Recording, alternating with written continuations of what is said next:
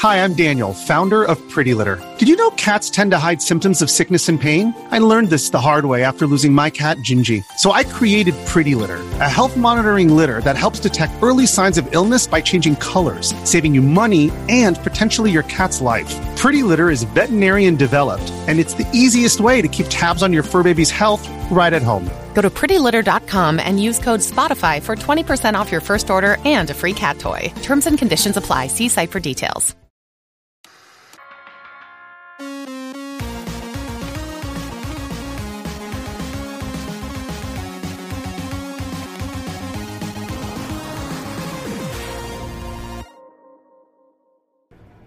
Hey guys, welcome to this week's podcast. I got a whole bunch of stuff to talk about, and at the end, a pretty interesting interview with Limited Run Games. And also, Scott and I stopped by the Long Island Retro Gaming Expo this weekend, so let me just show some footage of that first, real quick, before I get into the news. Hey, what's up, guys? Scott and I are driving back from the Long Island Retro Gaming Expo, and uh, it was very cool. What do you think, Scott? I thought it was the coolest one of these that I've been to because there was a lot of cool stuff there. There's a little bit more rare stuff than I've seen at these other events, and there was a whole aeronautics museum, which had a lot of cool stuff to see too. Yeah, having all of the uh, the space and aeronautics stuff in there too, you basically got your admission got both, which I think that kind of it was weird but good weird. Yeah, it it was random because scattered throughout the museum, there were like kids playing board games. There was like a whole like board game type thing, Yep. and they would be sticking video games in the strangest places. But the arcade that they had at the museum, which wasn't part of the expo, Right. but was part of the museum, was top notch. Yeah, that was the one that I uh, I was there with Francisco, aka the Game Hunter, last year. We did the video on, um, and that was uh, they improved that section a lot because now it's a permanent installation. It's not temporary. But the thing that got me was the quality of the Tempest machine there. That Tempest was top notch, which I have never seen before in an neither. arcade before. They had a top notch Star Wars arcade, and they had a uh, a Vectrex and an Asteroids machine. So on the Vector side of things, for Vector fans, it was very well represented. And they did have the Vectrex and the Asteroid machines literally next to each other, so you could see exactly the quality difference and everything, Yeah. and really check it out. Mhm. And they had like one of every console, not just behind glass, but with like a controller sticking out, like running, so you could play. You know, it was some random Master System game and some Yeah. random Intellivision. I got to play an actual Pong console, which I think I did once or twice when I was a kid. But to be honest with you, it's just been on my list of things to do that I haven't done in a million years. Like You very satisfying. The Atari Pong console, right? I was playing the Atari Pong console, and then they have, I, it's like the original. Is it the Odyssey or something like that? It's the one that has like the, it's got two spinner knobs on each on that like beige thing. Do you know it what I'm could have talking- been the Odyssey. I don't It could have been the. I, I don't know exactly what console it was, but that was kind of interesting too, where you just. I wasn't really playing a game, but I was just moving a cursor around on the screen with these two controllers, and um, I it was just something that I've seen in pop culture, and I was it was very satisfying to tactile to tactily be able to put my hands on the console like that. Yeah. And they had one for, I, I would say, I don't think they had the newest consoles. They didn't have like a Switch or a PS4. No, why but like other than that, they had like one of everything. So I think you know what my favorite thing there was, right? The thing that you purchased. No, no, no, no, no. It was uh, the Nintendo shooting, the gun shooting. Oh yeah, yeah, yeah, yeah. I'll put the video up right now for people to see this. But that I'd never seen that before. That was really awesome. Well, you know, Nintendo first got onto the scene before they started making video arcade games. Have you ever seen the video of their original Wild Gunman game Yeah. or their clay shooting game? Yep. Because like the clay shooting is amazing. Like it had like very realistic looking guns and like a painted panorama uh, that they would put like I think it was like a lit. It was like a like a projected light of uh, of a clay pigeon. Is that was the first thing that Nintendo ever did? Yeah. Like outside of the, the cards Outside and of the cards and yeah. So that that was very cool. So I, I guess But you'll run the video on the on the little Yep. guy, right? Yep. Yep. I mean, I guess the, order of things, it's always the people I meet that's my favorite. Um, I, you know, meeting people I haven't seen in a long time, new friends, all that stuff. That's always my favorite. But second, I think, is the the little gun guy, and then the seeing a mint mint condition Tempest machine. So Yeah, best I've ever seen. And Yeah. the controller was well calibrated and everything too. It was a lot of fun to play. It was free. The other thing too that uh, it made me smile a lot was when we walked in and the only booth that had RGB monitors set up was Brooklyn Video Games.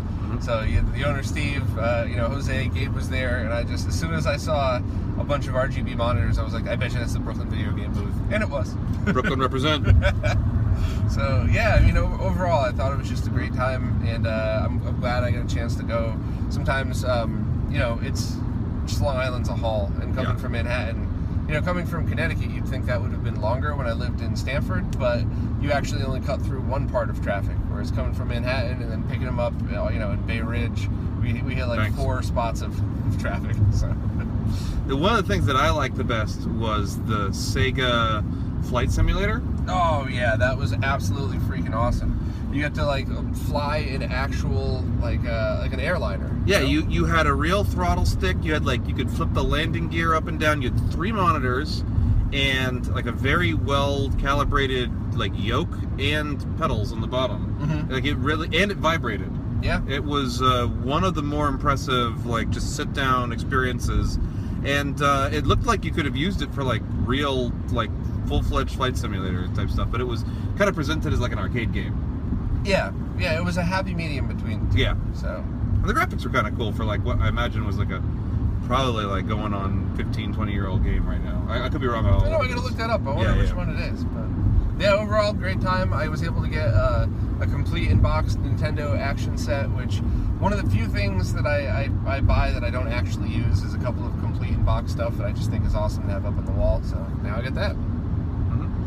And I got some Tiger Electronic games. Two Yep. Them. Pretty excited. All right. Well, I'll definitely be back next year. I'll uh, leave a link down below if anybody wants to check out uh, what it is. And uh, it's two days, and it's always in August, I believe. So yeah, good call. Those guys did a great job. Yeah, great job. Next, a small update from Badass Consoles about the GC Video X. He had posted a few screenshots of emails going back and forth with the vendor, and it looks like things are definitely progressing, just, you know, not very quickly. So uh, I'm still convinced it's going to be a great product, and we're all definitely going to get it. It's just really a matter of time frame. So uh, if there's any updates ever, I will always post them in the roundup, even small stuff like this, to try to keep everybody in the loop as much as I can. It looks like Retro Console Accessories has reopened her actual web store, um, as opposed to just having the eBay store like in the past few years. And I think this is a mostly a good thing because eBay fees are insane these days. So she's actually able to sell the cables a few dollars cheaper on her website just to compensate. The only downside is eBay is really a, a great way to to reach people worldwide. So uh, she, I think she's still going to keep that up. Um, but hopefully everybody will realize that if you just go direct to the website, you can save a few dollars. Also, um, I was talking to her about how she was selling some of these things, and one of the things um, I guess I would like to ask people's opinions of is at the moment for any of the the shielded upgrades, you have to add a separate thing to the cart, um, and I guess she was asking, do people think it's better to just have that listed as a separate line item? So like SNES cable, shielded SNES cable, or like a drop down menu, or continue to have the add to cart for coax option. So if, if anybody has any thoughts on what would make it easier, um, I think they're you know they're all the same to me, to be honest with you. But um, I'm not the best. I mean, look at my website. I don't have the prettiest one, so hopefully other people would have a good opinion on this. Uh, so post down below if you have any thoughts on that. Uh, and if you were planning on buying cables from her, just remember to go to the website and not eBay to save yourself a few dollars. It looks like Jeff Minter, the original creator of Tempest and Tempest 2000, will now be doing a Tempest 4000 for whatever the new Atari console is, which is pretty awesome because I actually just played that again the other day, and uh, it's I mean it's a very cool game, but if you play it with a spinner controller, it's even better. So I actually tweeted at Jeff Minter to see if he'd have spinner uh, controller support in the new version, and I'm, I'm sure he just ignored me. So, but I'm crossing my fingers for that because I'd love to see what it looks like. Firebrand X has tried to shed some light on the component versus RGB inputs of the FrameMeister, and in short, the conclusion that he came to is both inputs are pretty much identical in quality, but you need different calibration settings for each, which would certainly explain why somebody would calibrate something on the RGB side and then move it over to component and say it doesn't look as good. So that's that's kind of cool that, that that might be why a lot of people thought the component input side wasn't good. Could be a ton of factors too. You know, the console you're using, the component cables, blah blah blah. But I'm glad that he finally dug into this just to have a definitive, you know, is it or isn't it. And he, got pretty detailed as always. You could uh, I linked to his findings, and you'll basically be able to see everything that he said. But either way, I wouldn't really worry about. Um, you know, for a while, I guess people were saying the component input isn't as good, and I guess I wouldn't worry about that anymore. So, uh, of course, you know the FrameMeister itself does have some quirks. So if you run into any issues, it's probably not on the console side. It's probably in the calibration or the FrameMeister itself. But uh, really appreciate him taking the time to do these, uh, and I will link to all his work down below for people that want the details. Someone recently posted on Reddit who claims to be a developer of N64 emulation stuff and posted a pretty neat article that explains why the N64 emulation might not be as good on a Raspberry Pi than on other consoles. And it was pretty interesting. I mean, it's Reddit, so who knows if it's that actual person who he says he is, but it seemed like a pretty neat read and a pretty great explanation if anybody was interested.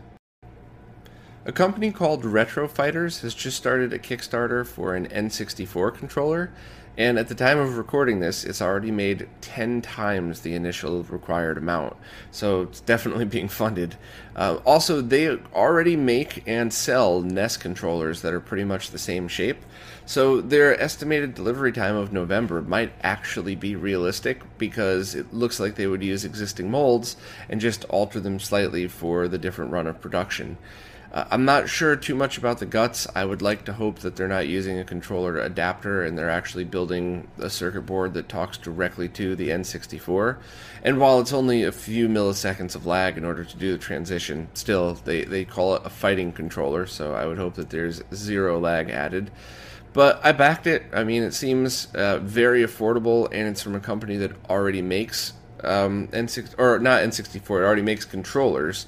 So the chance of people getting what they paid for is pretty good, um, and hopefully it won't be like some of the other N64 controller projects that are you know over a year late. So uh, as soon as I get mine in, I'll definitely give it a, a, good review, and probably even bring it to guys that are, are fighting game experts for them to really put it through their paces as well.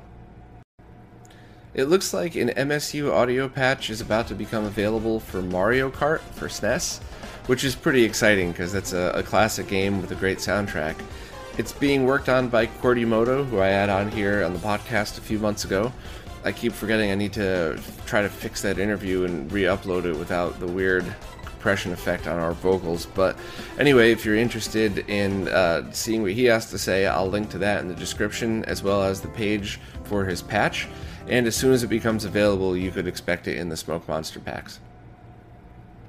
The game Thimbleweed Park will be released on the Nintendo Switch in late September, and it's already going to be on the PS4 on August 26th.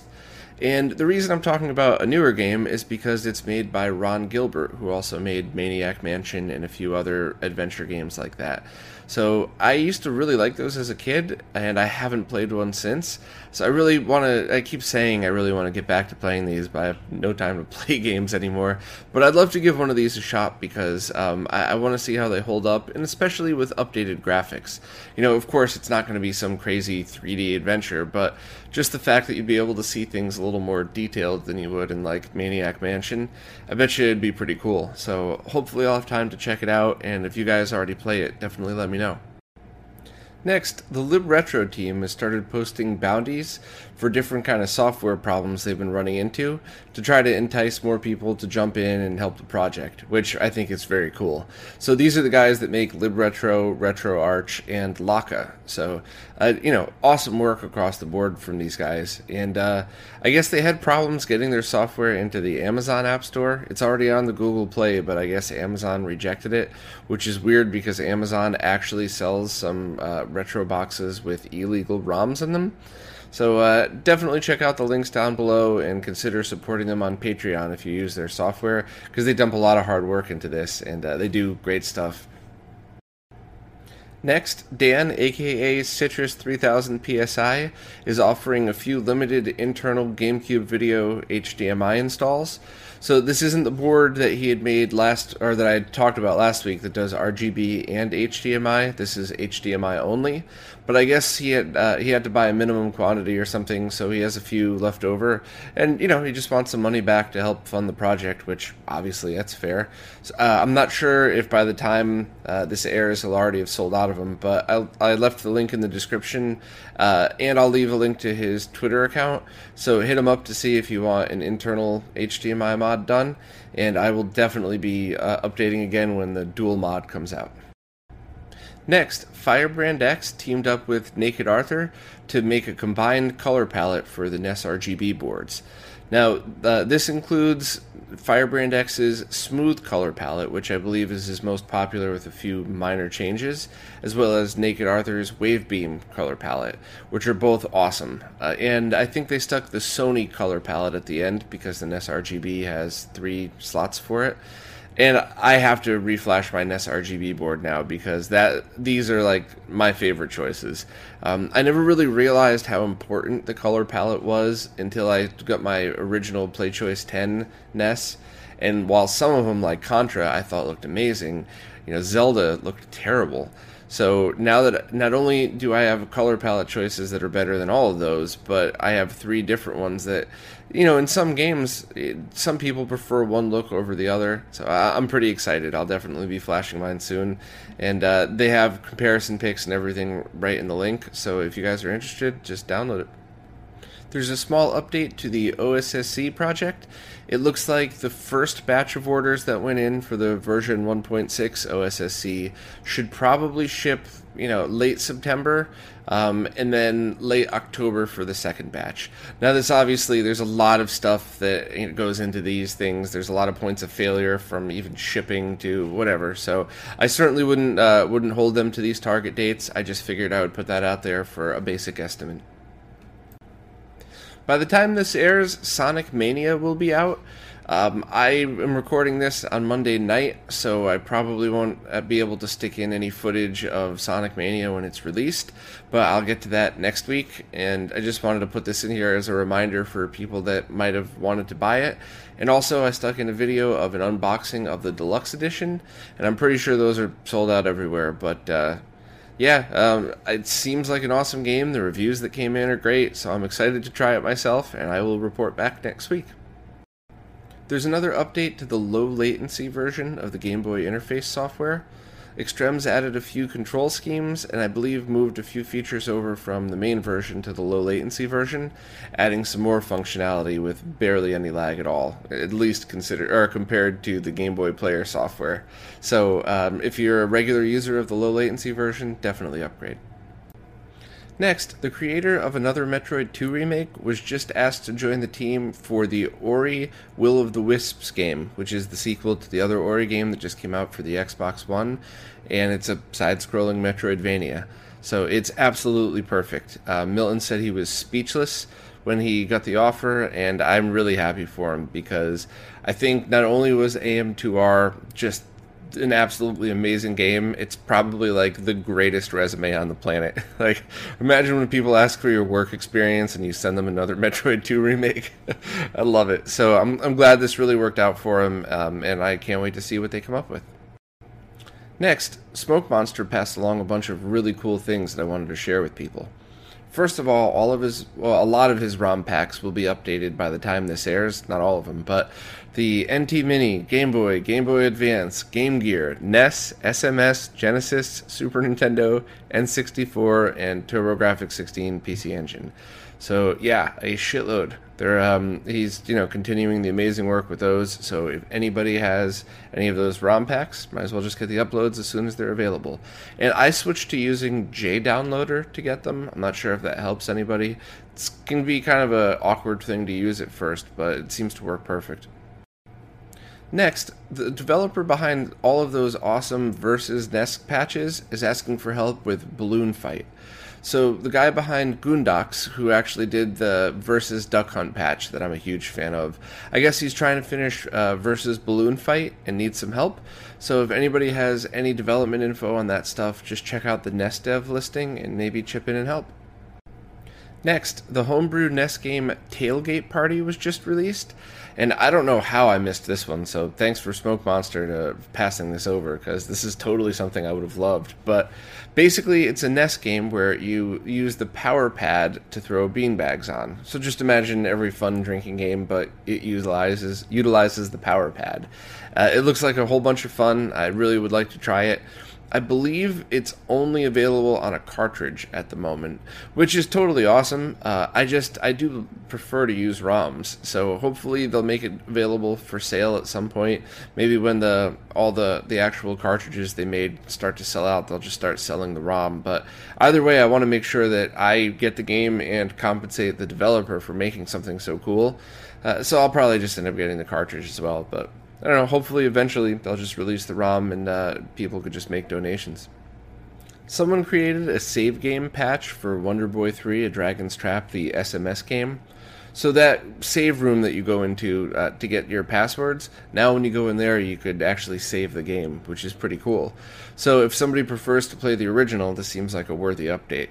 Uh, I do love the remake though, which is weird because I, you know, more often than not, I would prefer the original. But it's this is one of the rare cases. This AM2R and I think maybe one or two uh, Metroid Zero Mission as opposed to the original NES Metroid. I actually prefer the remakes over the original, but to each his own. So this is a very cool patch for people that want the original.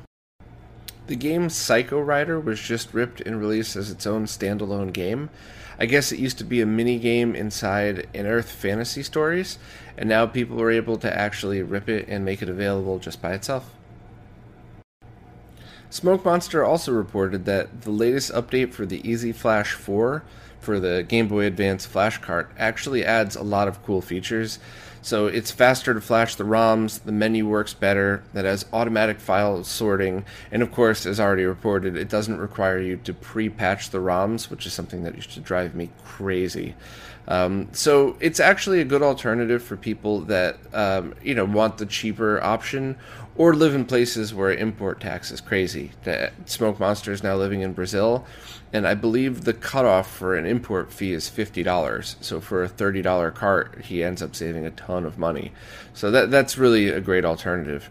I guess also the uh, there's even a few skinners that are still active. He's using ice and said it just overall works out. Uh, the cart works a lot better than it used to on older firmwares. I think it's kind of fun that I get to follow all of the Smoke Monster updates with this one because this is like the yin to his yang. A bunch of people were arrested for selling arcade machines that have pirated ROMs on them. I guess these people made like a million dollars off of selling these things, which is the exact opposite of what people like Smoke Monster and myself are trying to do.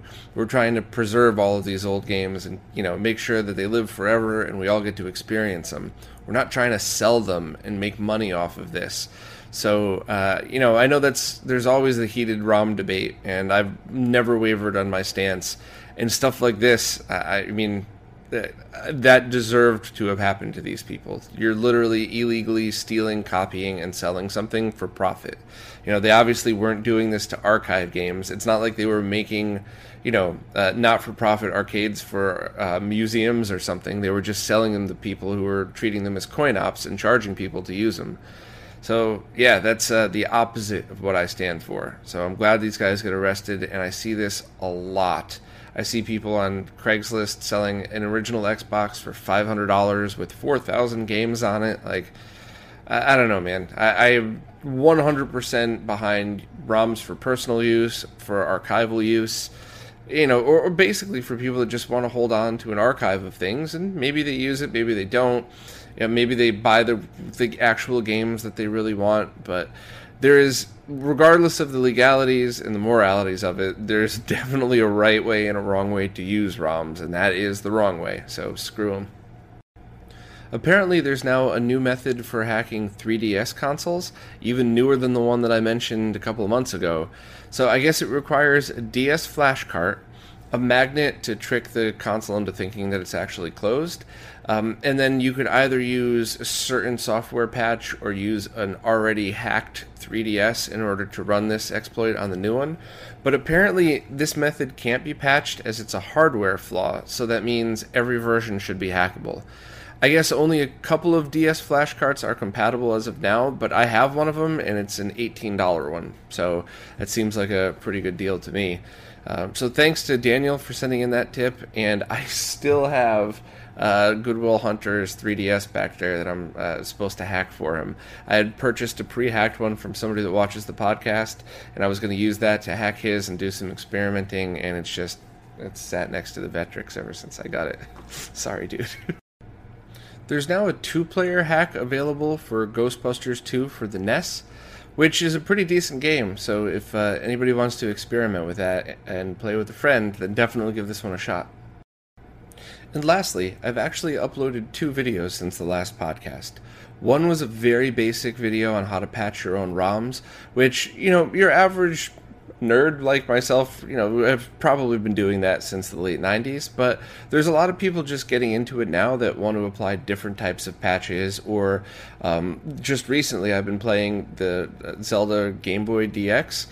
And I wanted a certain combination of patches, so you know, you never know when you need to do that. But if anybody needs it as reference, or if you guys know some noobs, maybe pass that their way because you know just makes it easier. And also, I uploaded a video showing the Jaguar overlays I just purchased, and I forgot uh, one very massive point in that video. Uh, I always seem to remember like the day after I upload the video, but. Uh, a lot of those overlays were ones that that company actually created themselves. 0711 Spiel. Um, you know, I think there was only like 10 original Jaguar controller overlays. So I didn't really care to do a side by side comparison because it just, you know, it wasn't worth it. I probably should have. I probably should have borrowed a couple or something, but I really just wanted to concentrate on the fact that these are available and they never have been before and they're good quality and they arrived quick. A little expensive, but whatever. So, um, yeah, I just figured uh, I would let everybody know here, and I put a little addendum in the description. But it always drives me nuts because I'll do a video, I'll rewatch it, I'll wait like a day or two, I'll watch it again, and go, all right, great.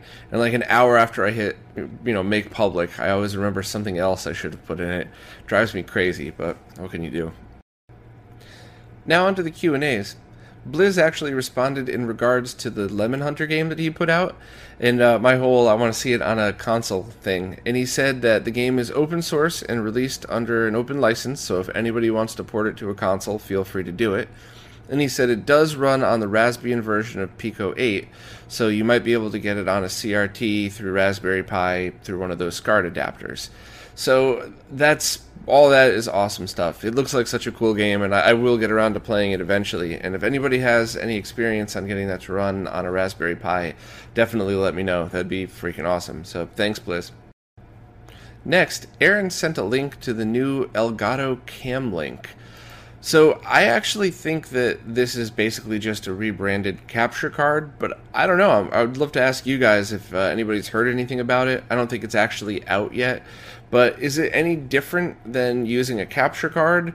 Um, I have two good quality capture cards here, and I do the same thing that's shown in all of its pictures, in that I just use the HDMI output to the input of the capture card and it doesn't seem to you know it has its weird frame rate issues.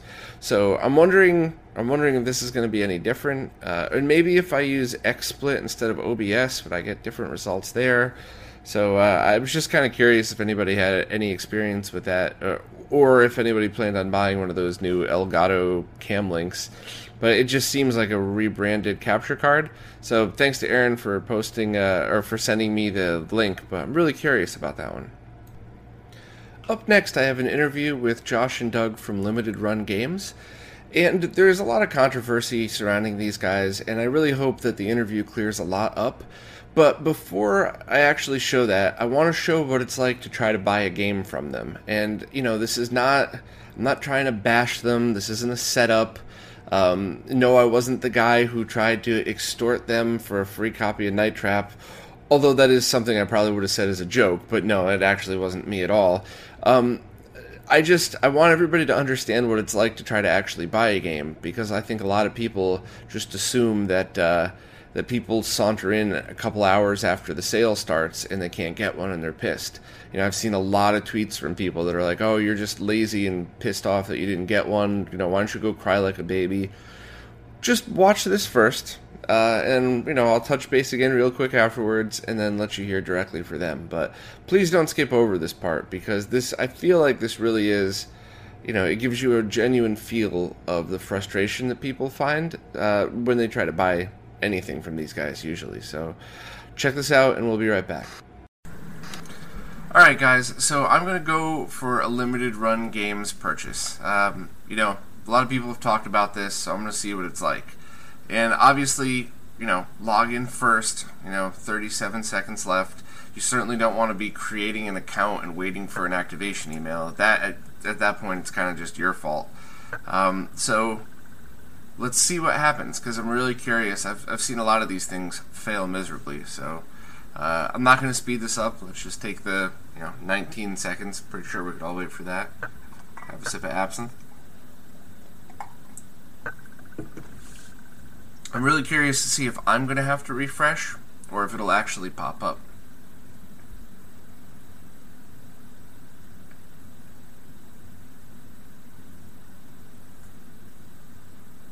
Nothing, so I have to refresh. Uh, still at zero. There we go. Add to cart. PayPal. Due to high traffic, you'll need to wait a few minutes. When it's your turn, checkout will load automatically. Well, that's some bullshit. Uh, let's see if we could change some. Go to a different tab or something. No, here we go. Let's. Let's see if I can get uh, collector's edition at the same time.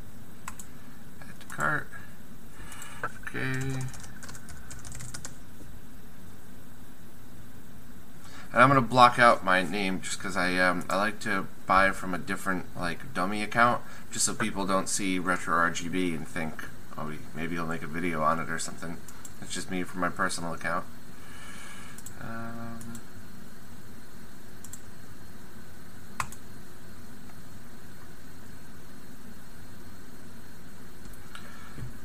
Okay.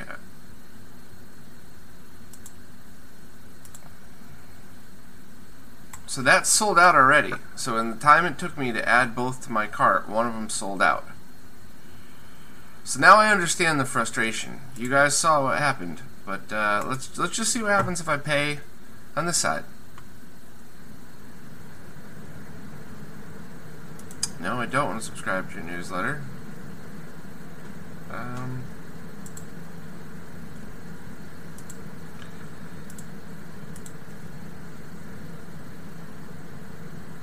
So it removed it from my cart. Okay. Um, and I don't really know what just happened. Your shot.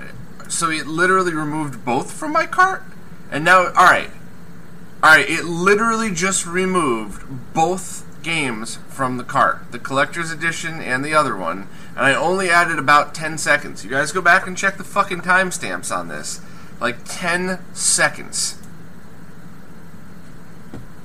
Sold out.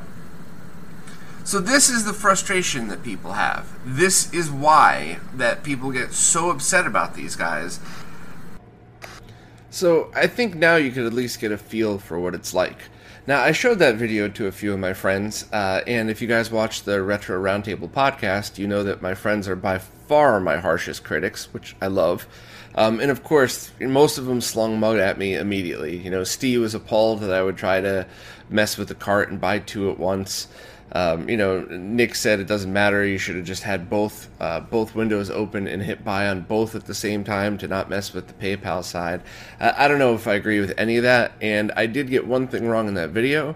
If you go back and you watch the little counter and the timestamps, I probably wasted five seconds uh, trying to also get the collector's edition, which, to be perfectly honest, I would have loved to have given that to uh, to one of my close friends that, that love Night Trap the way I do. Um, but nope, I ended up with nothing. So, um, you know, obviously form your own opinions on what you think my experience was like. Maybe you think I'm a moron and should have just gotten it. But at the very least, you understand now, after watching it, that this isn't some lazy idiot that's just whining that they didn't get a game. I did everything right, and that was the second wave of sales. So they go into a lot of detail in the interview, and for the record, these guys are absolutely, you know, outgoing. They answer all uh, all of my questions, even when I kind of pushed pretty hard on things. You know, I never, I'm never a dick. I never sit there and swear at them or anything like that. But you know, I, uh, you know, they answered honestly, and I appreciated that very much. Um, but you guys have to make your own opinions on them. Um, I'll tell you mine in a second, but all I ask is that you show these guys the respect that they showed me and everybody else that contacts them because I refuse to be the person that swears at him on Twitter or you know posts something hateful on YouTube or or, or uh, tries to extort them for a copy of Night Trap to expose their. I, I don't know what that was all about. I almost yeah, but um, my opinion on it is that these are guys that are running a legitimate business, and if you manage to actually be one of their customers, they treat you very, very well. But their opinion is that in order to sell the most games, they cater to the collector collector's culture, the people that have to get it right away and leave it on the wall, and there's nothing wrong with that at all. I mean, zero. I'm not shitting on collectors. I literally just had one of my good friends, Justin, aka the Goodwill Hunter, on the other day, and he's a collector and he loves stuff like this. Uh, my only opinion is that I choose to support the gamers and the nerds, not the collectors. If the collectors happen to like anything I'm involved with too, that's awesome. I have no obviously no hate towards them, but those are the people that I support because that's where I like to put myself in that category. I'm a nerd first, a gamer second, and everything else after that, I guess. Um, and they truly feel that by doing things their way, they get more sales out of it, which, don't forget, means that they get to pay developers more money. So the guys that made these games end up with more money to fund newer projects. So there's a chance that these guys and the way they do things are actually helping the gaming community as a whole. But it is my choice to just respectfully not buy anything from them. Um, I don't want to support that kind of culture. I want to support the nerds. And before I, you know, you guys start with uh, any of the hate posts down below, these aren't a bunch of guys that are just doing this as a hobby. These aren't, you know, two heroes of the gaming scene trying to save digital only games to print. They're businessmen doing this for a living. Uh, once again, I'm not shitting on them for that, but you know, when we had the debate on the Retro Roundtable a couple months ago about me coming down on small time people who are making small runs of production of things, you know, at the end, I kind of conceded that I was wrong. You know, it's a hobby and they're doing their best, and although they could make better choices or different choices, what they do is what they do. And while that uh, that exactly is true of limited run games, they're their own company. They call the damn company Limited Run Games. It's supposed to be limited. That's fine. Um, I would not make those choices at all, and I don't feel bad judging those choices.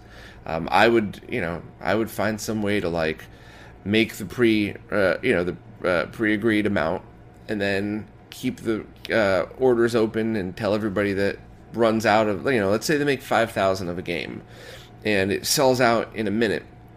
So they leave the sales open till the end of the night and just with big flashing letters let everybody know, hey, you missed the batch that's already been made.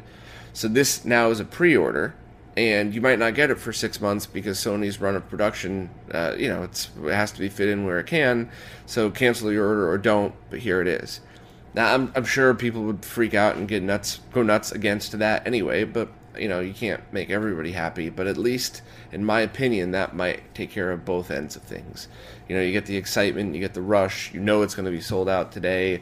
You know, you know it might even be sold out in an hour. Maybe they cut it off at one hour, but at least people that really want the games can. And, you know, I don't want to sound like a total whiny bitch here, but Night Trap was a game that meant a lot to myself and my cousin Scott when we were kids. You know, it was the bad game that you weren't supposed to play. Our, our parents weren't stupid enough to believe that, by the way. They kind of laughed at the, you know, the whole controversy, but also it was the, one of the first really popular full motion video games and while no offense at all to the developers behind night trap or the team that did the reissue it's not that great of a game. It's like, you know, the okayest full motion video game you could find. And it's, you know, it's more a staple of history than anything else. And I will eventually buy it on PS4 digital and play through it. Um, I didn't get one, and uh, that's fine. But it's because of that and because of everything I just talked about that you know I choose to support developers and nerds um, and not the collector side. But you guys make your own decision. So I can't wait to read your comments down below. Try to keep it civil. Um, you know, definitely be civil to these guys because, as you could see in the interview, they certainly were to me. Um, but you know, uh, can't wait to see what everybody's opinion on this is, and I'll see you guys next time. Hey guys, I am here with Limited Run Games. How you guys doing? Good. How are you? Doing Good. well. Um, I'm really glad you guys took the time to come on here because um, ever since you guys started, uh, you've kind of polarized a lot of fans of these things, and um, I really wanted to get to, bot- to the bottom of a lot of these questions because I see a lot of people just speculating for you know with no merit, and I'm one of those people. I'm only human, um, and I see a lot of people singing praise, and I just kind of want to know what the the full story is because um, last week, you know, there was a lot of people really disappointed that they weren't able to get the game and it sold out within a minute. So I just kind of wanted to hear your uh, your story and really just you know ask you guys all the questions that um, that have been floating around really. So Awesome. Yeah, we really appreciate it. I think one of the, the things that really hurts us is when people don't reach out and actually ask us for any kind of side of the story uh, whenever they get mad about things and they just kind of make videos railing on us or ranting about us without kind of asking, you know, what's what's your perspective on it? And that kind of hurts because a lot of the time it will mobilize people to attack us personally or whatever. We get a lot of that, and it's kind of it's kind of crazy because we've been very open and transparent with people on forums and Twitter about how we operate, what we do, and I think we've pretty much answered every possible question anybody could ever ask us about what we're doing, and we've always provided a pretty reasoned, uh, neutral stance on everything. So um, We're also we also like to think that we're easy to get a hold of. Uh, there's not many interviews we don't do. Um, we try to make ourselves available to anybody who has a question. yeah, yeah, you guys are definitely easy to get a hold of. I'll give you big props for that one. So a lot of people, uh, a lot of people, as soon as they get popular, they get that attitude of like, uh, I don't have time for the little guy, which I am still very, very much the little guy. So it is nice of you guys to take the time to do this and to reach out to people when they ask you questions. So. It's something we're really really proud about doing is, is making sure we interact with fans. We we build a community. We want to make sure that people know that we're looking out for them and that we're trying to help them as much as we can. One of the things we did last weekend was we actually spent a lot of our own time over the weekend canceling orders that broke the limits. We combed through i think it was like 3500 or 4000 orders finding people who had broken limits ordered too many ordered more than what we expected we didn't get to catch everybody. We, it's it's impossible to catch everybody because they'll use different addresses. They'll order from as different family members. They'll jump through loops to to make sure that we can't trace trace them. But we caught a lot of people, and we managed to free up about I think I think it was like 300 copies of the game, maybe like 330 or 340, something like that. So that I, I think that was that a good show on our side of, of looking out for people as best we can. I mean, we, we set in our contracts with publishers a specific amount of each game that we're allowed to print legally. So if we miss demand, we can't go back and print more to to try to satisfy that. We're kind of stuck where we are, but we'll do what we can to try to help people out if clearly demand was was undergauged. Yeah, so that's that's part of the process. I guess um, I guess if we could just start from the beginning, and if anybody's interested with the whole origin story, I'll put a link to the the My Life in Gaming documentary. It was really awesome. That's how I found out about you guys because I'm a big fan of theirs as well. So, um, but the short short version is you guys take games that are only available on digital download and you make hard copies in limited runs, hence limited run games, right? Yep. So when uh, when that you know, what's the first step? Do you reach out to developers? Do they reach out to you now? Like, what's the first step in deciding that a game gets a hard copy through you guys? it's it's still a mixture of them reaching out to us and us reaching out to them. But I think at this point, a lot of it is is developers coming to us. Um, I think with there's a certain amount of dream games that that me and Douglas kind of keep a short list of that are are games that we go after and we reach out to the developers on. Like Firewatch was one of those. Shadow Complex was one of those. Because I mean, Shadow Complex, there's no way Epic was ever going to reach out to me. So that was uh, that was 100% me going after that. Shantae as well. I, I'm a big fan. WayForward, everything that they've done, I've loved. Um, so that was me, and that was a game. I think that was one of uh, it was probably the second game where we kind of really, I think, underestimated demand on it. I mean, I knew it was going to be popular, but uh, WayForward was really confident in the run size that we had set, and they were really surprised by it as well. So I, I feel like one of the things we do that people don't understand is when we set limits, it's not set by us; it's set by the publisher and us. Mhm. So we don't go to a publisher and say, "Hey, we're only going to do 2,000 units of this," and then they say, "Okay." They will come back and say, "No, that's too few. Let's do 4,000. Why can't we do 5,000 or or why can't we do 8,000?" In the case of Wonder Boy, which is kind of where we we settled at. And with that one, uh, it's actually interesting. They had been set at 6,000. I think our contract is actually for 6,000 copies, and I managed to convince them to go up to 8,000 units one of the things about that is sometimes publishers will be a, a little bit uh, conservative on it because if those extra units don't sell, the cost of those will actually impact the amount of money that they make. Mhm. So they have the same risk on overprinting that we do. So if they're not super confident that the game's going to sell, they're also going to be conservative with that run size. Mhm. But since their money rides on it and our money rides on it as well, and it's mostly theirs because of the way our rev share works, the pretty much winning opinion on run size is going to be the publisher. So if they say like this is how much we want to do of the game, it's pretty much what we're going to do, unless we really, really strongly believe that this game is going to sell well and they need to up that quantity, and that that's not going to come back to hurt them in the end. We just saw that with Night Trap. Wasn't that signed much smaller and Yeah, the hype? Night Trap was signed at 4,000 copies. Mhm. That's kind of what Screaming Villains thought would sell for that game.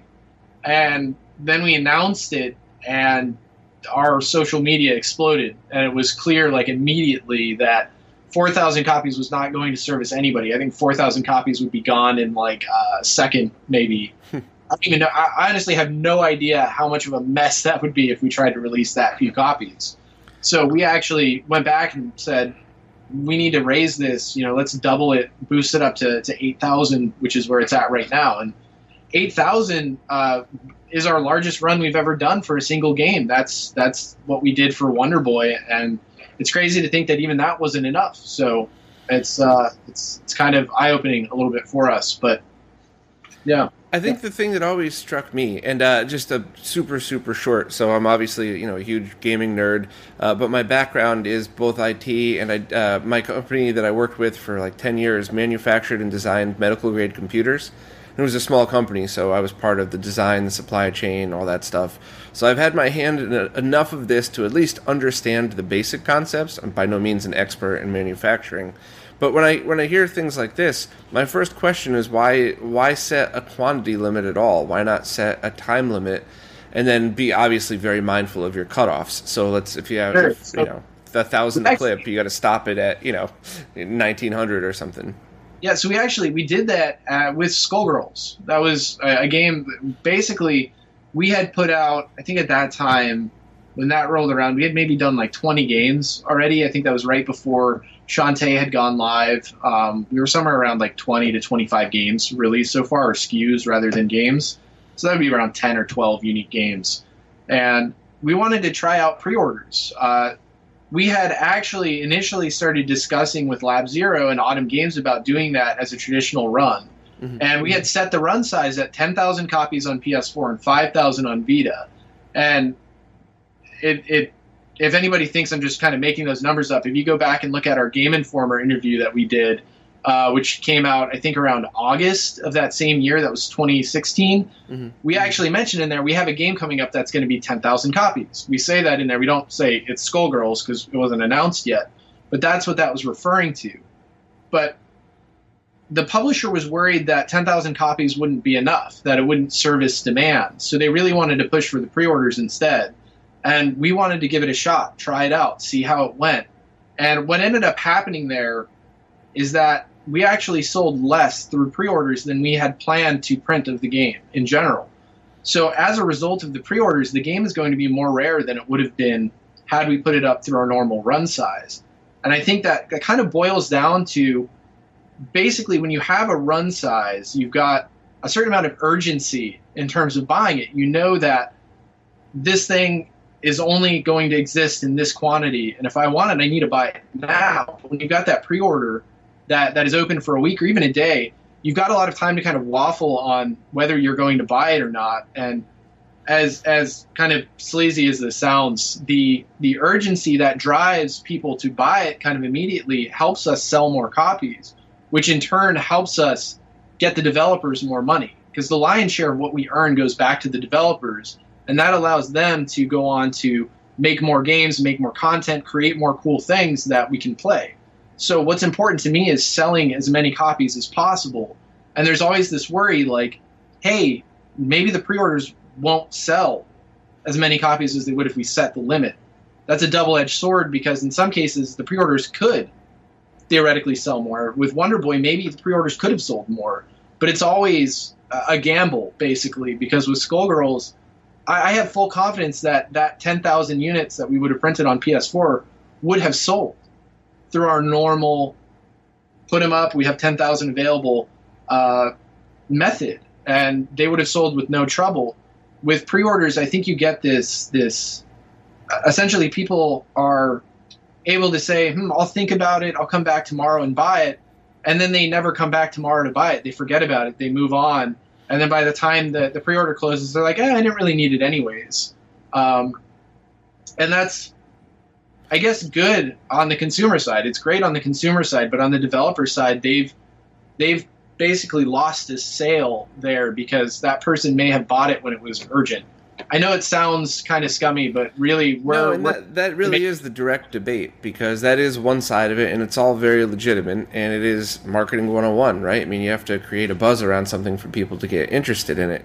But the the negative effects, I mean, my you know, I, the business part of me sitting, you know, it's sitting in that manufacturing plant in China counting computers the business side of that thinks like, man, but what if? What if you ordered eight thousand and you only sold two thousand? To have a set number ahead for a product that you know, you know, you already know how to make, that's pretty great. But the other huge negative side to that is it creates this this massive collector culture around something where it's no longer about the game, it's about the collecting. And you got, you know, you got to get it right in that moment. And then you have people where you know, I 100% agree. Where if it's like, well, the pre-orders opened at 10 and I roll in at 3 p.m. and it's sold out, that's my fault. But if I'm still logging into the the the website at 10 o'clock and I can't get the game that I love because a bunch of people who have it in a you know in a saran wrap on their wall forever and never open it own it, then you're actually catering to the collector culture, not the gamer culture. Which I guess there's nothing wrong with that, but that's what pisses the gamers off the people that love these things and really want their hard copy because they want their kids to play it or they want to play it 10 years from now when the ps4 yeah. download service is completely shut down and everything and and that's the that's the hard part to gauge because we want to service everybody who wants the games and we want to make sure that everybody who wants them can get them but i think to make this lucrative enough for the developers to be interested we have to make sure that we have both sides interested and if the collectors aren't buying we're leaving a lot of money on the table for developers. So one of the games that I like to point out to is the game that started it all for us, Breach and Clear, which I developed. And that game had only sold around $10,000 worth of, of, copies on PlayStation Vita digitally before it had come out. That's like uh, less than a thousand units digitally in the couple months where it, it had had been out prior to release. It hadn't reviewed that well, and I maintain to this day that if we had put that up as a pre-order, we would have been lucky to get 400 orders.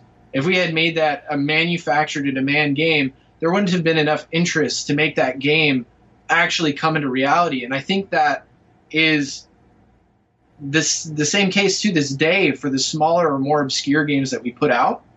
And you could make the argument like why bother with them if that many people don't actually want them, but I think it's important to preserve whatever we can if it's a good game, even if it's an obscure good game, like I want to facilitate that into existence. Yeah, I'm 100% on your page for that one. I mean, that's that is the other reason why I, I, I always thought having something like a well, let's put this out here and only 100 people pre-ordered.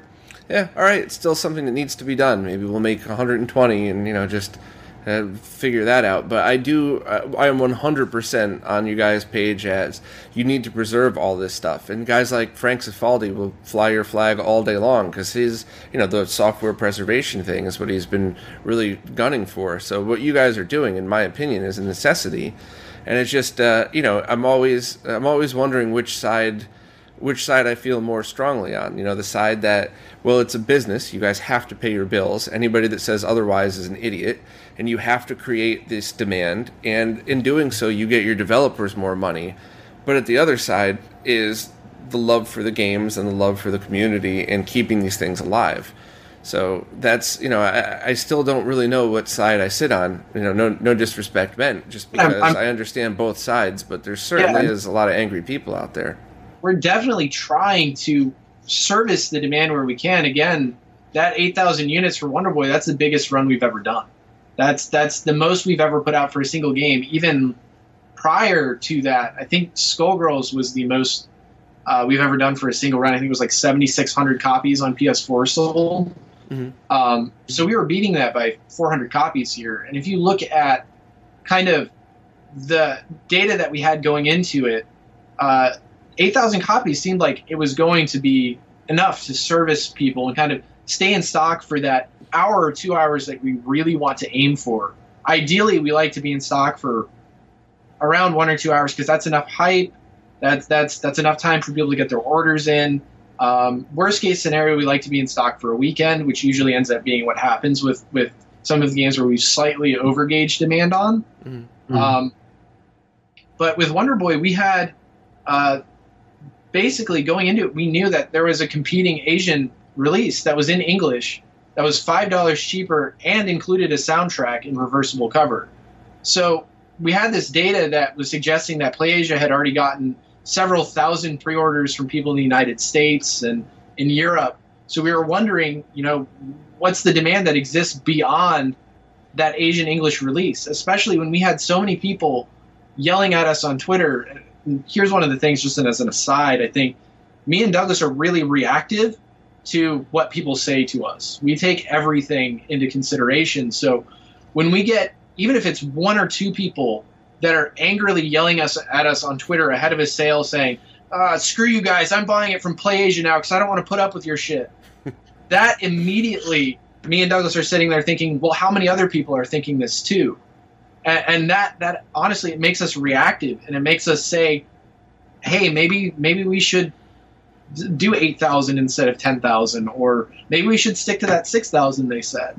And I think that's that's the downside of uh, really being interactive with the community is is we get really reactive on stupid stuff like that. But there was real data showing that people were buying the Asian English release that kind of basically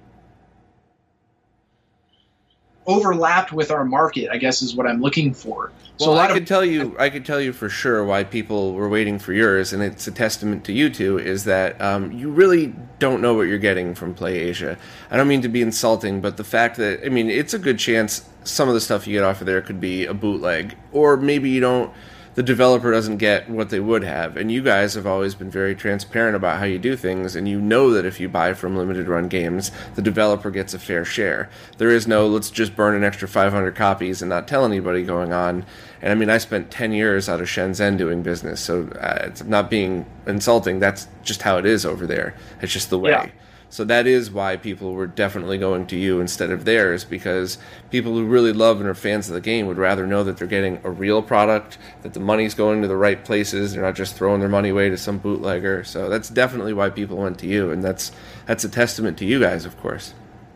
And I think that that that's just something Wonder Boy was the first game where we really had something like that crop up where we had announced it and then two weeks later, the Asian English version popped up, and since it was cheaper and kind of included a soundtrack, we were concerned immediately. Like, how will this impact us? And the same thing's happening with Ys Origin, which we're releasing later this month. Mm-hmm. And we learned from Wonder Boy, thankfully, fast enough to adjust the, the production run on Ys Origin. It's why we haven't put any product pages up for that saying what we were running on that game yet, because we wanted to look at Wonder Boy and see what were the sales like on that, and and how should we respond with regards to Ys Origin, and maybe boost a production run on that. So we've kind of been reactive there, and now Ys Origin is going to be our largest run yet because it seems very clear that the Asian English release doesn't really have that big of an impact on us, or at least as much as we thought. Mm-hmm. But Mhm. Then we have this other side where we're still super reactive. So after the Wonder Boy stuff and everybody yelling at us saying, ah, "I'm never buying your releases again," we, we take that a little little far too seriously. I think because we look at that and now we're sitting here thinking like, "Hey, what if those people really meant it? What if they don't come back for Ys Origin?" So really, really just kind of a mess of being reactive to the various markets and trying to process data and whatever we can to try to set those limits where we where we feel like everybody has a fair shake at getting it, but sometimes we just undergauge. Uh, but honestly, across across the I guess 80 releases that we've done now, or 75 or 76, whatever it is at this point, we've only really missed demand substantially, at least by by, uh, under 10 titles. Soldner X2. Uh, honestly, a lot of people bring up Shantae, but when that was on sale, it was in stock for at least 30 minutes. It, it, it wasn't. It wasn't like as bad. it wasn't like that and it was gone. It was not a mess. I didn't have basically the way I can gauge if I really messed up was if I look at our Facebook and I see the little angry face on our on our likes. If I see that as the top emoji, I know we really messed up. And I didn't have that for Shantae. We had that for Firewatch. We had that for Oddworld Stranger's Wrath. We had that for Darius Burst on PS4. Uh, but really, like Stranger's Wrath, Firewatch, Oddworld PS4, or no, Oddworld Vita, Yeah. originally new and tasty, and uh, Soldner X, and then Oceanhorn. Yeah. those are the ones where I think we we kind of dropped the ball. Um, but Oceanhorn, that was those those numbers were set by the publishers, so you know we kind of just rolled with what they had put down for it. So Well, one thing that people co- constantly remind me, friends of mine, uh, is that the name of your company is Limited Run Games. You are very transparent about the fact that you are going to make a limited run of something, and that's it. So I think a lot of the people that flip out that the games aren't available for days, I think I think that statement applies 100%. Here's you know the whole point is that you want to make enough that you sell them all and people get them. Um, but the other side of that is the people that go, well, why are you complaining? You know, you lazy asshole, you can't just log on when they tell you to. And that that is the part where it's you know the other side of that says if it's especially if it's open for almost a day or even hours, an hour. It was just the uh, you know the log in a minute later and it's gone. I think that's where you know, and like you guys said, it's not every game that it does that. I just think that's where those complaints were at least not wrong, if anything else. no, they're and and I'm not going to sit here and discredit anybody that's that's complaining about it. It's really what what bothers me is when people get angry at us without kind of getting our side on it or really really thinking about it and thinking about how uh, difficult it would be to uh, do some things differently. Like some people are saying, "Hey, stop using Shopify because uh, the cart system on Shopify sucks," and it's like Shopify's the best e-commerce solution out there. What can we possibly do? Yeah, that that's that's clearly those statements are made by people that have never run a web store before. So that's Yep. very blatantly obvious to me. So Something, something that always bothered me is the, the 10 a.m. batch versus the 6 p.m. batch people.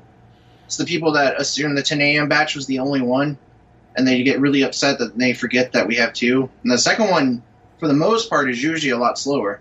Because one of the things one of the things that's almost uh, a running joke now is where people will get really mad at us and like send us like uh, really really ridiculously angry epithets at, at 10 a.m because they missed out. And then at 6 p.m they'll be like oh got mine. Thank you.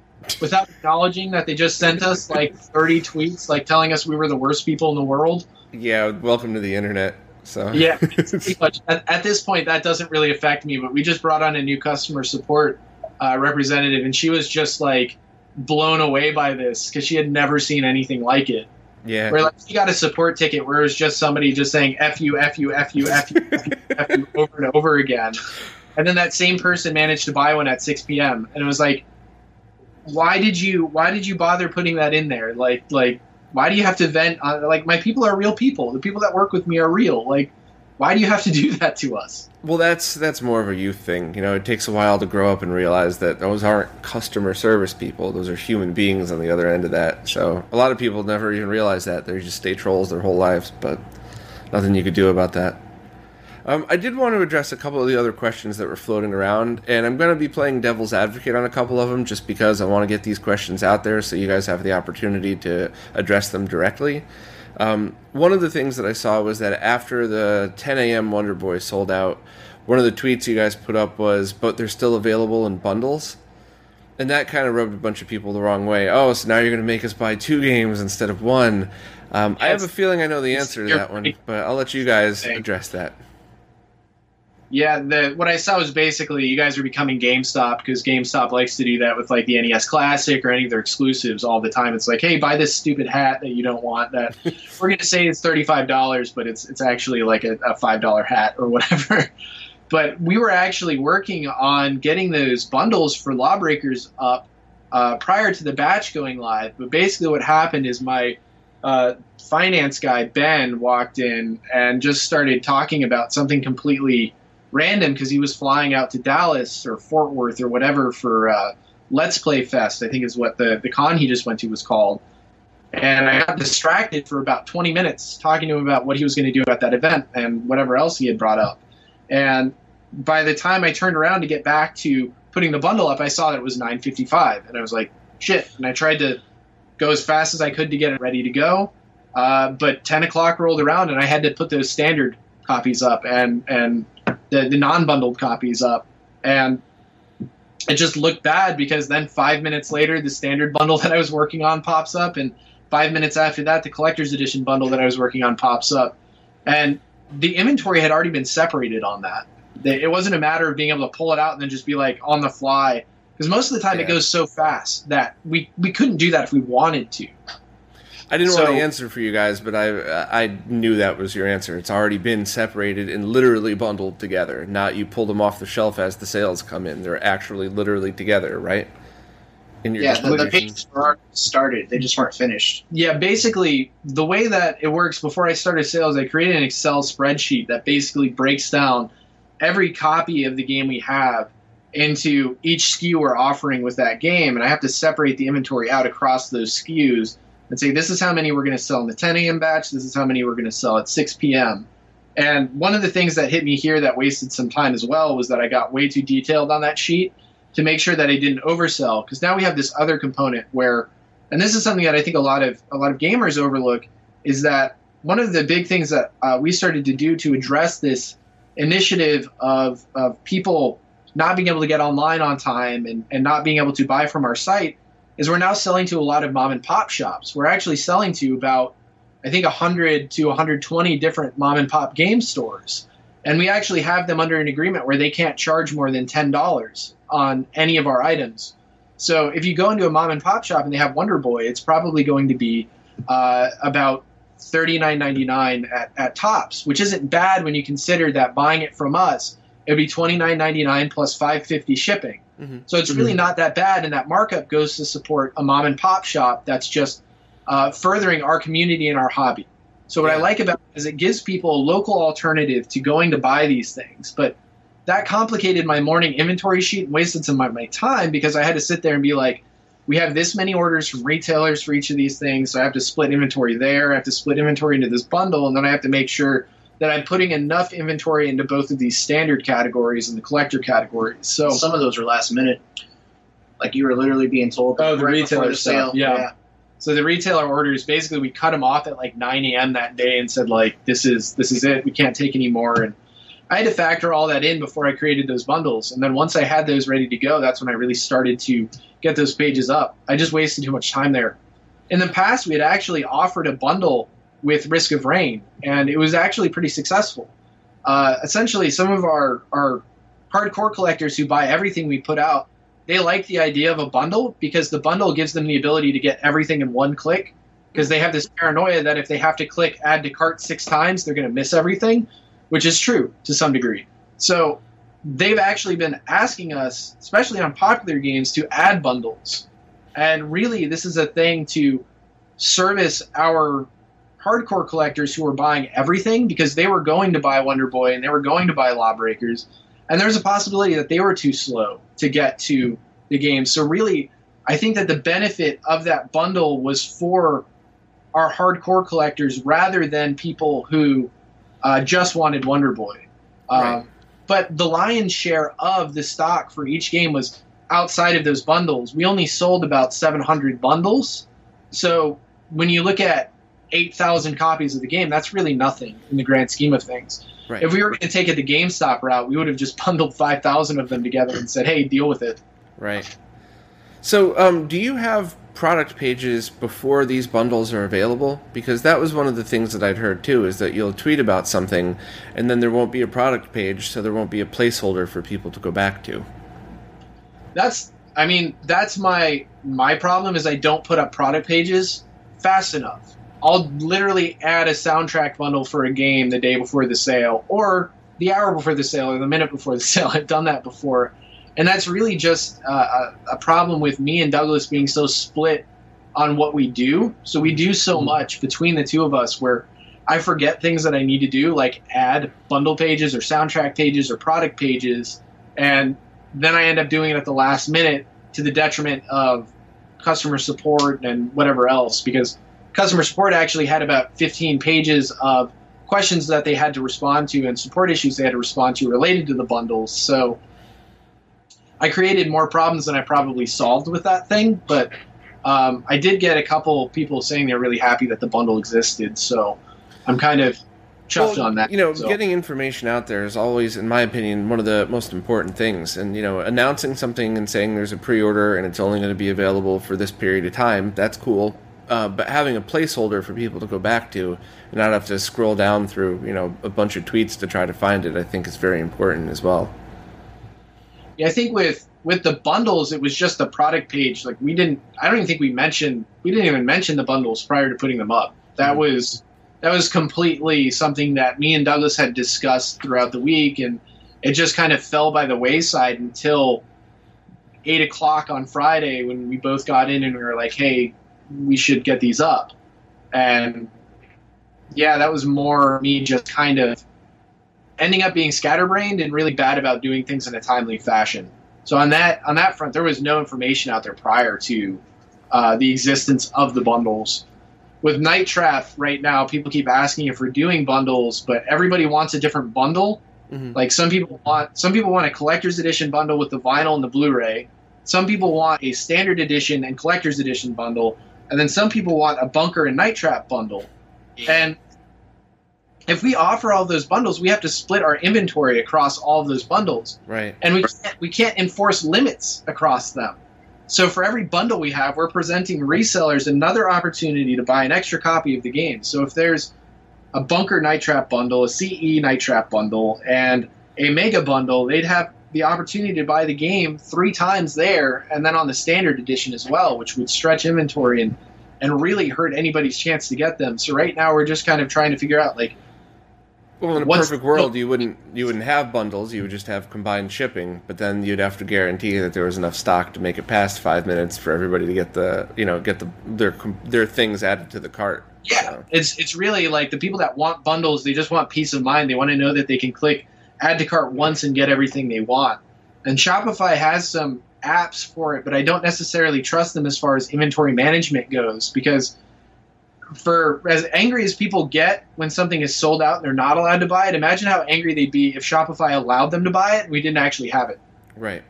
because one of these apps malfunctioned or, or, or we oversold a bundle or something like that, which thankfully we haven't really had many issues. We, we accidentally oversold, uh, I think, the Stranger's Wrath, but it only affected 30 people. So thankfully we really haven't had that issue in the past. Gotcha. Um, no, one one concept misconception, or maybe it's correct, uh, that I definitely wanted to clear up is a few people. I mean, is this your guys' main job? Is this your day job, or is this like a secondary job for you guys? At, at this point, it's our it's our main job. I worked as a community college teacher for the first year of starting this up, and I also ran my development company, Mighty Rabbit Studios. So I was doing three different jobs at the same time as starting this up. But now we're putting out so many games. basically, if I have any other work, I, I would hold everything up and put everybody else at risk. Because now we're selling enough things and we're doing enough where we actually have you know paid people shipping. We have customer support people dealing with customer support, so we can offer a good quality of service across shipping and customer support. Uh, and basically, what that means is now we have an incredibly ridiculous payroll.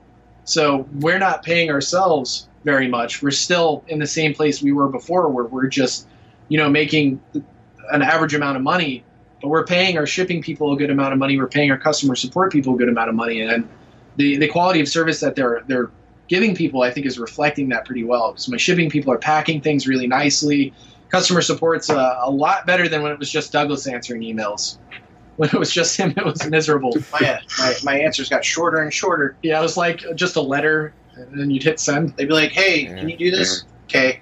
yeah. It's amazing how uh, how your patience wears on you as the years go on. I think you know I used to have detailed responses to everybody that emailed, and now very often I just send a link to something, and I just I wish I had the time, but it's sleep starts to become a luxury after uh, you know you're working more than one job, and one of them starts to take up more time. So you guys Yeah, it's definitely have my sympathy there. But it, it's crazy. When I was doing development, limited run, and the teaching thing, it was just nuts. I had I had no time for anything. It was uh, it, it took a huge toll on me, and it, it was kind of ridiculous. I had to step back and just say I, I need to focus on on something. I still run my dev side, but most of that's kind of automated because we've made connections through limited run to find contract work. So thankfully, it's kind of just like you know they're just working on other people's games and i don't really have to worry about anything in terms of managing because the other companies are managing so it just allows me to focus on limited run kind of exclusively Okay. So um, uh, I'm aware of the time because I know you guys are swamped. I don't want to take up too much more, but uh, this will go out right after the Night Trap um, pre-sale. So uh, any any any predictions or anything that you know? Be mindful of the fact that this will air three days after the whole Night Trap thing, because you know. I, I'm sure I know a ton of people that are interested in that, and you know, is there any? I, I don't know how the best way to put it. Like any predictions, I guess. You guys, you know, do you think you have a, a good hold on how many people are going to order, you know, everything that they need to, or i think that i think that We hope we're in a good spot.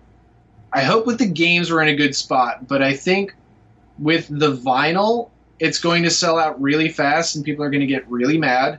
And there's not a lot I could do on that. We ordered the vinyl like I, I think we've had that sitting in our office for like five months now. Yeah, it's been here a while. So it, it's Yeah. it's a matter of like at this point, like I've seen the hype and I can't I can't go back and change that one. And I think the Blu-ray with the My Life in Gaming documentary is going to sell really well, and it's going to completely exceed my expectations. Um, and that's kind of a, a matter of like I talked to Coury and Try, and we all kind of felt like, hey, 1,000 copies seems like a good amount. Uh, usually, when we sell a soundtrack with a game, we only sell about 600 copies, so it's like anywhere from 600 to, to 700 depending on the title. So we thought, hey, this Blu-ray, it's Night Trap. It could probably do a little bit better than that. It'll probably sell about a thousand. Um, so that might be a mess, depending on how demand actually is for it. gotcha? I think I think the collector's edition might still end up being uh, a complete mess. But again, on that, we're we're locked in terms of production. We manufactured the boxes. Um, uh, I guess it was like a month and a half at this point. They just had them glued and ready to go um, at the factory because we didn't want to get stuck waiting for them like we did with Silver Case, which Mhm. was another game we put up for pre-order that ended up being a little bit of a nightmare. We had to delay it twice, both times by very small amounts, and we got like burned at the stake by people over the the, the very slight delays. So now we're very Yeah. very scared about having any kind of delay on anything uh, unless it's completely out of our control. Um, well, the, delays are a completely different beast because, uh, especially in the past few years, how many of like the the big named Kickstarter games were just you know delayed for two years or something. So, I, I do uh, I do understand people's fear of they hear it's something's going to be delayed a month, and they go, yeah, right, it's going to be delayed two years, just like those other games. So. That that'll go away soon, hopefully, when people stop doing that. But a delay is certainly different than not being able to get it at all. Yeah, I, my my fear with delays though is that we have some some other people that are doing the same kind of thing that we're doing, other companies, and they're kind of known for delays. And like it's it's so bad that that's basically their reputation. You mention their name to collectors or, or gamers, and they're like, oh, okay, yeah, if I order from them, I'm going to get it like 12 months after I bought it. Mm-hmm. And there's this this creeping fear with us that if if we do pre-orders, if we do anything like that, we're going to get that same reputation. With some people, we already have it because of Skullgirls. There's there's an entire corner of the internet that thinks that we ran away with the Skullgirls money and we're on some island in the Bahamas uh, sipping sipping margaritas and laughing that we got everybody's money on that. But that's not enough money. Uh, yeah, a it's not need to have our own private island, but but but b we, we gave the developers yeah. we gave the developers that money. They they have the money. We're we're just waiting on the builds to manufacture it so we can get get it out there. Like there's nothing I want more in the world right now than to ship that game out. Now but, that's um. You guys mentioned vinyl before, and that's something that I know for a fact uh, takes a very long time to get pressed, and uh, especially if you want it done right and high quality. And there's really nothing you could do about that. I mean, it's even if you're you know a bigger named band that really wants to put out vinyl on the album release day, that means six months before that thing hits. You want to put your orders in just to make sure. Um, what is the average turnaround time for like a PS4 game? Is that you know? PS4 it can it can vary. It depends on the the season and the, the time of year. Basically, right now Sony's in peak season, and we're experiencing manufacturing times that are anywhere from two to three times as long as normal. And, and, normally we're looking at like three to four weeks on PS4. That's that's what we'd get uh, during slow times. But right now during peak season, when they're manufacturing like Call of Duty, Destiny, Assassin's Creed, all those games that have million plus print runs, basically they're having to find time to they have to find time to squeeze in our 2000 or 5000 print runs into the production line.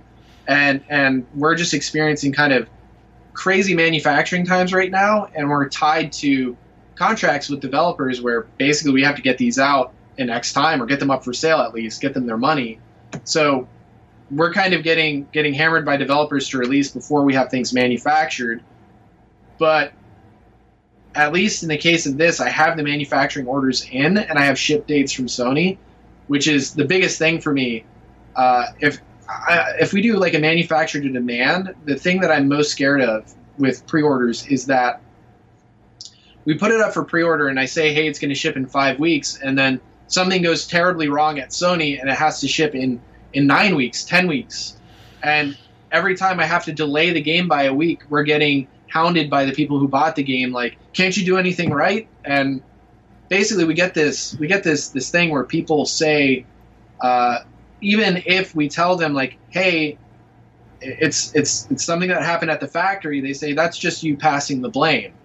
Even though we're trying to be transparent we're trying to be honest we're trying to say this is what's happening a lot of people won't accept it unless we say it's our fault. We did it even though in a lot of cases it's not. And when it has been our fault, we've been very, very, very willing to accept that, like with Silver Case. Yeah, I have um I have a hard time sympathizing with those people because it, it, and well, let me just if this was your first game that you've ever done, I, I certainly wouldn't be slinging mud, but I could at least understand people's fears and worries. But you guys have, you know, uh, uh, how many games have you put out at this point? A lot. So I just, I mean, I just ordered, I just ordered number 80, 82 from Sony. So, right. so, so if you were an unreliable company, you wouldn't have made it to 20, let alone 82. So the fact that you guys already have a reputation for delivering high quality stuff, if somebody starts complaining that there's a, a delay that's completely out of your hands, especially being as transparent as you were, I personally, maybe I'm wrong, but I would have zero sympathy for that whatsoever. You have a proven track record. You know, you guys always deliver. You, you deliver what you say, and if something's out of your hands, it's like, eh, well, you know, what do, what do you want me to do? Cry about it? It just there's nothing. You'll get it. It's not up to you know. It's not up to us. And I know maybe I'm just a little jaded because I've been involved in a lot of pre-orders and even taking a purchase order. I mean, that last company I was in, when we took our per- first purchase order for like twenty million dollars, there was seven of us. I mean, that's yeah terrifying. Yeah, I think absolutely terrifying. I think I, am in that same camp where you know I order stuff from Gaijinworks. I, I, I ordered Class of Heroes six and or, or Summon Night six and Class of Heroes two and 2G from him, uh, and each of those games has taken a, a year to, to ship from when I bought them with no updates whatsoever. And I don't care. I trust that, hey, this is the guy that ran working designs. He's to ship the game eventually. So Mhm. I just need to just trust that it's going to happen. But I think we live in the age of Amazon, the age of instant gratification, where Yes. you know there's sensible people like like us out there who know that hey, good things come when you wait. But then there's also people who just they, they want it immediately and they don't understand when you know it's it's going to be delayed and there's things that happen that are outside of people's control and and that's just how it is. Have you guys ever? Cons- I'm sure you have because this is what you do, what your business is. But have you guys ever considered like overflow orders?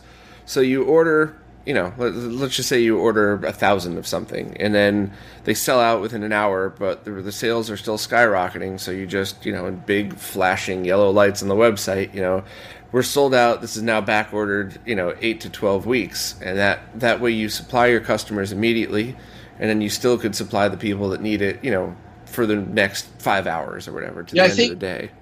something that I just talked to our customer support rep about. I mean, this is not something that we're we're like set on, but it's something that I think we'd ask our audience about at least is saying like uh, basically whenever we put up a game, have have some kind of like thing on there that says like if if demand exceeds this supply within X amount of time, we'll add X number of units that will ship whenever. So people still know that there's a set run size but that set run size could grow to another set run size, basically a maximum if demand has exceeded things. I think we still need that set limit because one of the problems we run into at that point is the people that bought it earlier with the set limit are now mad that there's no set limit. And I saw this with the uh, the Final Fantasy 15 Ultimate Collector's Edition, where Square was like, it's limited to 10,000 copies, and then it sold out in like five minutes, and they were like, never mind, we're reprinting more. And then I just saw like their Twitter exploded with people saying like, "Screw you, Square! I can't believe you're making more of these." Granted, I think everybody kept their order in the end. That's but- a collector culture, not a gaming culture. Yeah. And that's what you guys need to decide what your focus is. Because if your focus is for the gamers and for the community, then having people say, screw you, now my thing isn't worth three times as much on eBay doesn't matter. But if you're catering to the collector culture, that's kind of what you're aiming for, just so you could boost that kind of uh, Yeah, and I think- hype. that's what I was that's what I was getting at earlier is basically it's a balance where we have to we have to cater to both audiences in order to sell the units that we need to sell to make developers the amount of money that they want for this to be feasible. Especially if we want to go on to working with bigger companies like Capcom and Square and any of those guys, is we need to be able to sustain really large unit runs. And those those run sizes are going to need participation from collectors, speculators, resellers, and gamers. Mhm. And as unfortunate as it is that we need to somewhat cater to resellers, we do because we need those extra units to sell to allow us to hit those higher order quantities. And I think all of that kind of comes down to figuring out what the right run size is for each game that can cater to that. And it's never going to be an exact science for us. But Right. we need that as unfortunate as it is, we need that that component of urgency rather than the open pre-orders because the open pre-orders just kind of leave out the collectors and the, or the, the speculators, the resellers.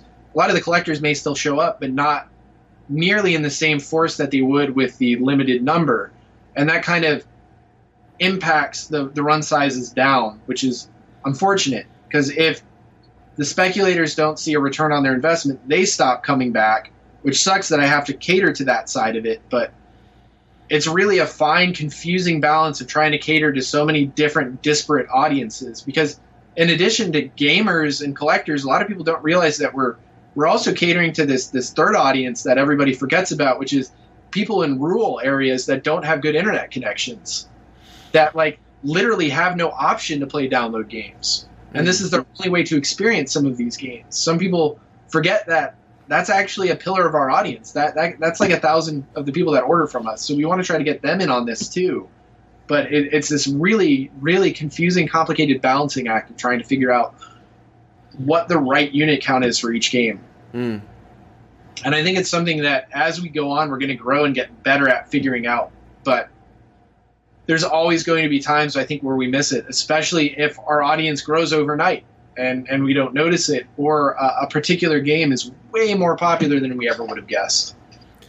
Well, my, my personal opinion is the fact that your guys' attitude is that you're trying to grow and learn and see what you could do and try to find the balance. I think that's that's great, and that's what I think that's all anybody could ask for.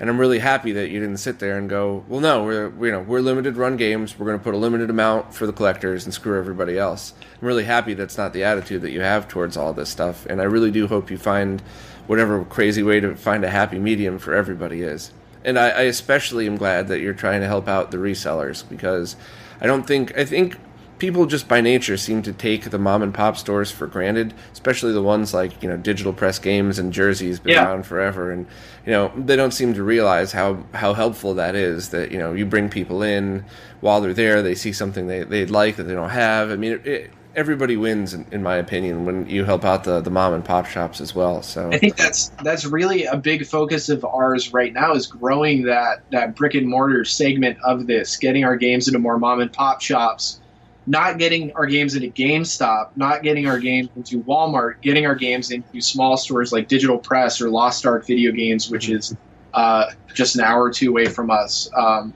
I've always loved mom and pop shops. I collect all sorts of retro games. I keep looking at the Vectrex behind you. Um, I, I I love retro games. I love mom and pop shops, and one of the things that I know is a big struggle for them is getting interesting inventory to get people in. It's a constant struggle because uh, a lot of people are realizing that eBay exists now. They don't have to go to these stores to sell their games, and I think that's that's impacting a lot of them. And it, it's it's great for us to be able to provide a, a unique item that can get people into those shops and to provide people that want our games and our releases a, a better avenue to get them mm-hmm. because it's much easier to show up at a door before a store opens to get a game and wait there a couple hours than it is to wait a couple hours on our website and then watch the game sell out from underneath you. Yeah. And unfortunately, there's not much I can do to fix that. We used to have a cart hold, but people didn't understand the cart hold. Shopify got rid of the cart hold and moved to the new system. People don't understand the new system, so it's like a lose all around. There, there's nothing we can do there. But when you have games at a, at a retail store, it's perfectly understandable and fair. If you don't get it, it's because you were the last in line or whatever. Like it makes sense. So easier to visualize.